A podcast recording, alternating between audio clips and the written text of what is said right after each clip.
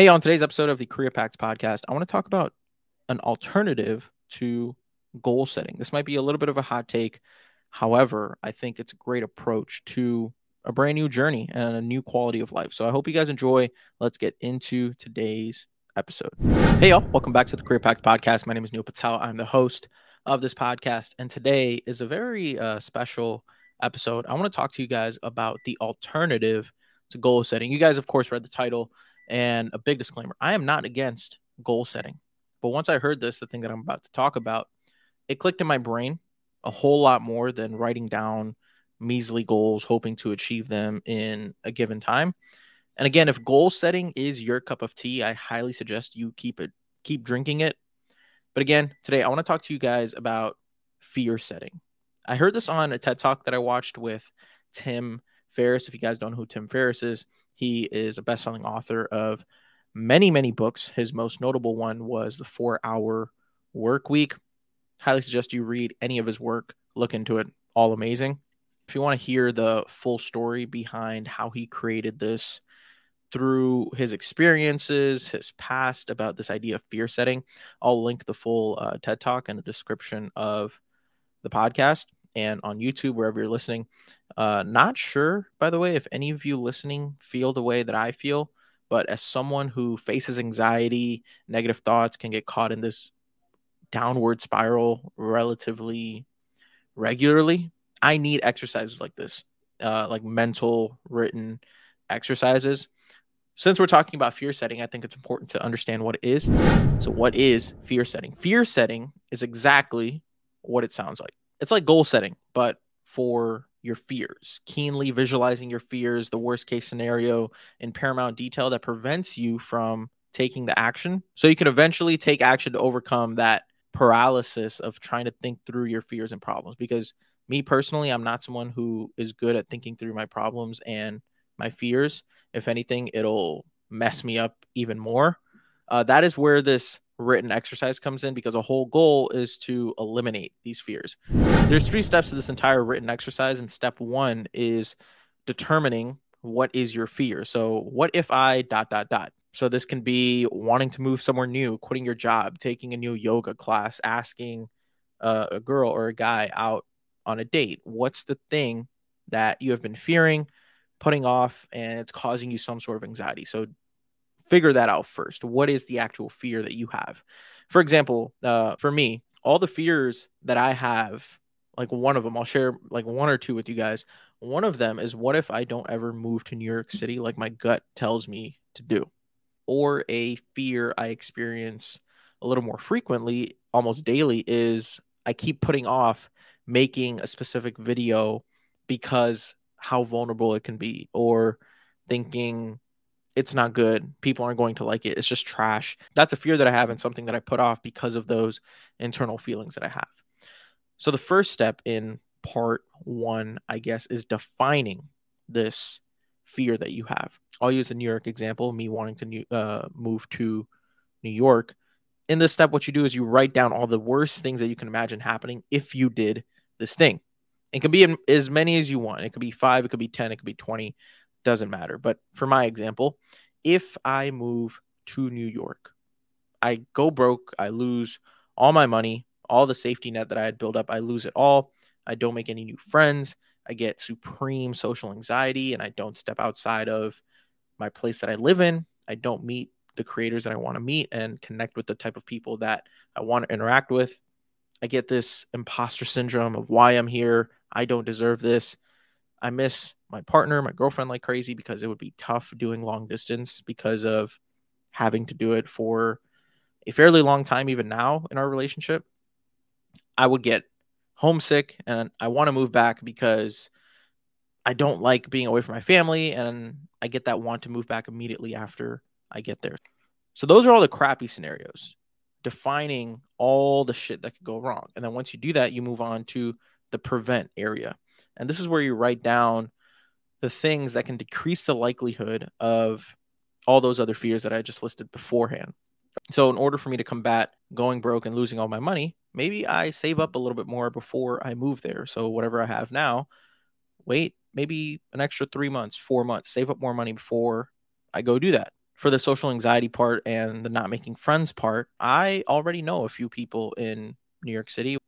What if I ask them to grab a coffee or grab a lunch and maybe they could introduce me to some of their friends and so I don't feel as lonely. Another one of the worst case scenarios is me not meeting uh, the people that I want to meet and the type of creators that I want to meet. What if to prevent that a little bit, I start building random connections with strangers or people when I'm out and about? I'm sure people in New York City who are there's a lot of creatives there. So the likelihood of me meeting someone that is a creative can help me get in touch with someone and I can ask them for help, telling them like, "Hey, this is why I'm here. This is what I want to do." And for the worst case scenario of me getting like the imposter syndrome, homesick, missing my partner like crazy, I could, in order to prevent that feeling a little bit, I could visit my girlfriend once a month and we could do weekly FaceTime date nights. And I could have my family visit me once a quarter to prevent that feeling of always being homesick. And then what do you do to repair the worst case scenario if it did happen? So if the worst case scenario happened, what could I do to repair the damage just a little bit? Who could I ask for help? Who could I go to? So if I go broke with all my cash, I can find time to Uber, DoorDash, scrape together some money to continue living. Or since I work in sales, I maybe focus a little bit more time on work or finding a better compensating job. The worst case scenario of me not meeting people again, having the social anxiety, not wanting to be or wanting to go out and about, I can attend networking events. I can do those coffee meetups thing or what is it called meetup.com. I can attend seminars that interest me. All great ways to actually meet people, get a little bit uncomfortable and meet the people that I actually want to meet. And if I don't get to see my partner at all because I'm in New York, she's in Chicago, we can send care packages to one another of things we really enjoy as as memories to cherish one another while we're doing this long distance thing and trying to figure it all out. Me doing what I'm doing, she's doing what she's doing. That's how I would repair that worst case scenario. So you see what I'm doing here? It's it's just defining out all of the crappy things that can happen with this fear that I have and then what are a few possible ways that I could prevent it? And then if that worst case scenario did happen, what would I do to repair it just a little bit? Step two, you write down the answer to this question What would be the potential benefits of an attempt or partial success at this thing? And this is where you really start to take into consideration hey, what happens if this goes well? What skills would I build? Would I develop more confidence? Would I be more at peace? What happens if I just take this swing? This at bat that I have, what what happens if I just did it? If I move to New York City, I will be surrounded by the people that I want to be surrounded with, the right group of people. You know, I'll have to do some work to find that group and it may take some time. However, I see that as a benefit, a sign of success with the decision. I'll be less worried about what people think of me because back home, the likelihood of me seeing someone and judging me for my work or the thing that I'm creating, all, all that stuff, the likelihood of that happening in New York just goes down. So I just give less of a crap because I won't even have the fear of seeing these people. I'll also be motivated to work harder. I'll develop more skills. I'll develop networking. Uh, I'll develop a network. This is where we spend time on identifying what is the benefits of this thing if I overcome it. And then step three is this. This one actually is, uh, according to Tim, is the most important. Like, what is the cost of inaction? That's what we have to answer.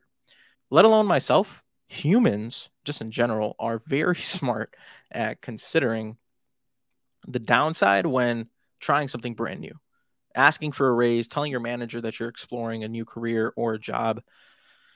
It could be things like that, or even as small as wanting to speak up in a conversation or ask a question when you know you may have something valuable to add, but you don't do it because you have that fear.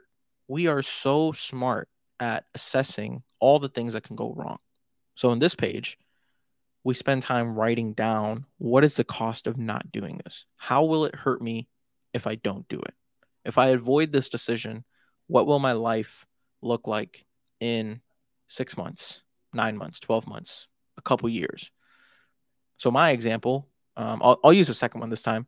With worrying and feeling anxious about not posting a video, the cost of inaction, the cost of inaction is not knowing how it may have impacted people. What if people did actually like the video and felt re- um, they related to it? What if it did actually have an impact and help someone?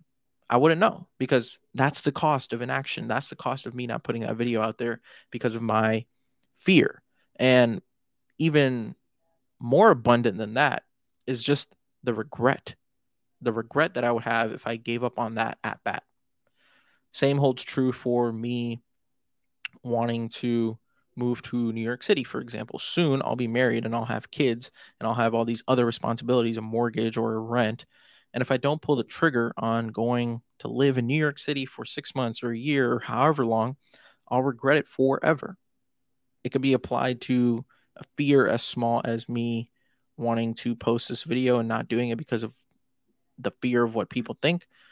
And it could be the fear of me wanting to make this major life decision and move completely across the country. The regret will be there regardless. With all of this, all the stuff that I'm saying, with this entire written exercise, we are all learning this together here, folks, because I'm I just watched this. I just learned this because uh, this whole idea of goal setting, it's so normalized. You know, I've heard of Tim Ferriss before. I've listened to a couple of his podcasts. I've even read the four hour work week but this whole fear setting thing this whole this brand new idea of looking at it in a completely different way i'm really looking forward to it because this essentially paints this horrifying picture of inaction i've already set up a monthly date in my google calendar to write out all my fears like the i call it the fear setting date or like the hour that i'll spend doing this entire writing exercise everything I'm terrified of doing, how bad the outcome will be if I avoid it. What are the upsides if I do it? And intuitively, I think it'll give a no brainer type of vibe to pulling the trigger on all the fears that I have. Because oftentimes, with the fears that I've had in the past, after I've conquered a fear that I did have, I realized I was caving into this temporary feeling of fear and risking the evergreen positive impact that decision would have had if I had done it sooner. That's honestly all I really have for you guys today. I'm just really excited to try this out and I hope you guys took something away from this. Like I said, I scheduled my my first uh fear setting date tomorrow at 9 a.m. and then I set up a recurring one for the 23rd of every month. That's the the first one. Well, actually not the 23rd of every month. I did it for the fourth or the last Saturday of every month. So my first scheduled recurring fear setting date is September 23rd at 9 a.m. So just keep in mind, I'm not saying don't have goals or stop setting them. I'm not saying that at all, but instead challenge yourself to be like, where in my life am I letting these fears dictate my long term quality of life? That's all I ask to challenge that status quo of the goal setting and asking yourself, what fears are really holding me back. So instead of goal setting, take on the approach of fear setting and let's see how it works, not only for you, but for me as well. And it starts tomorrow morning at 9 a.m. for me.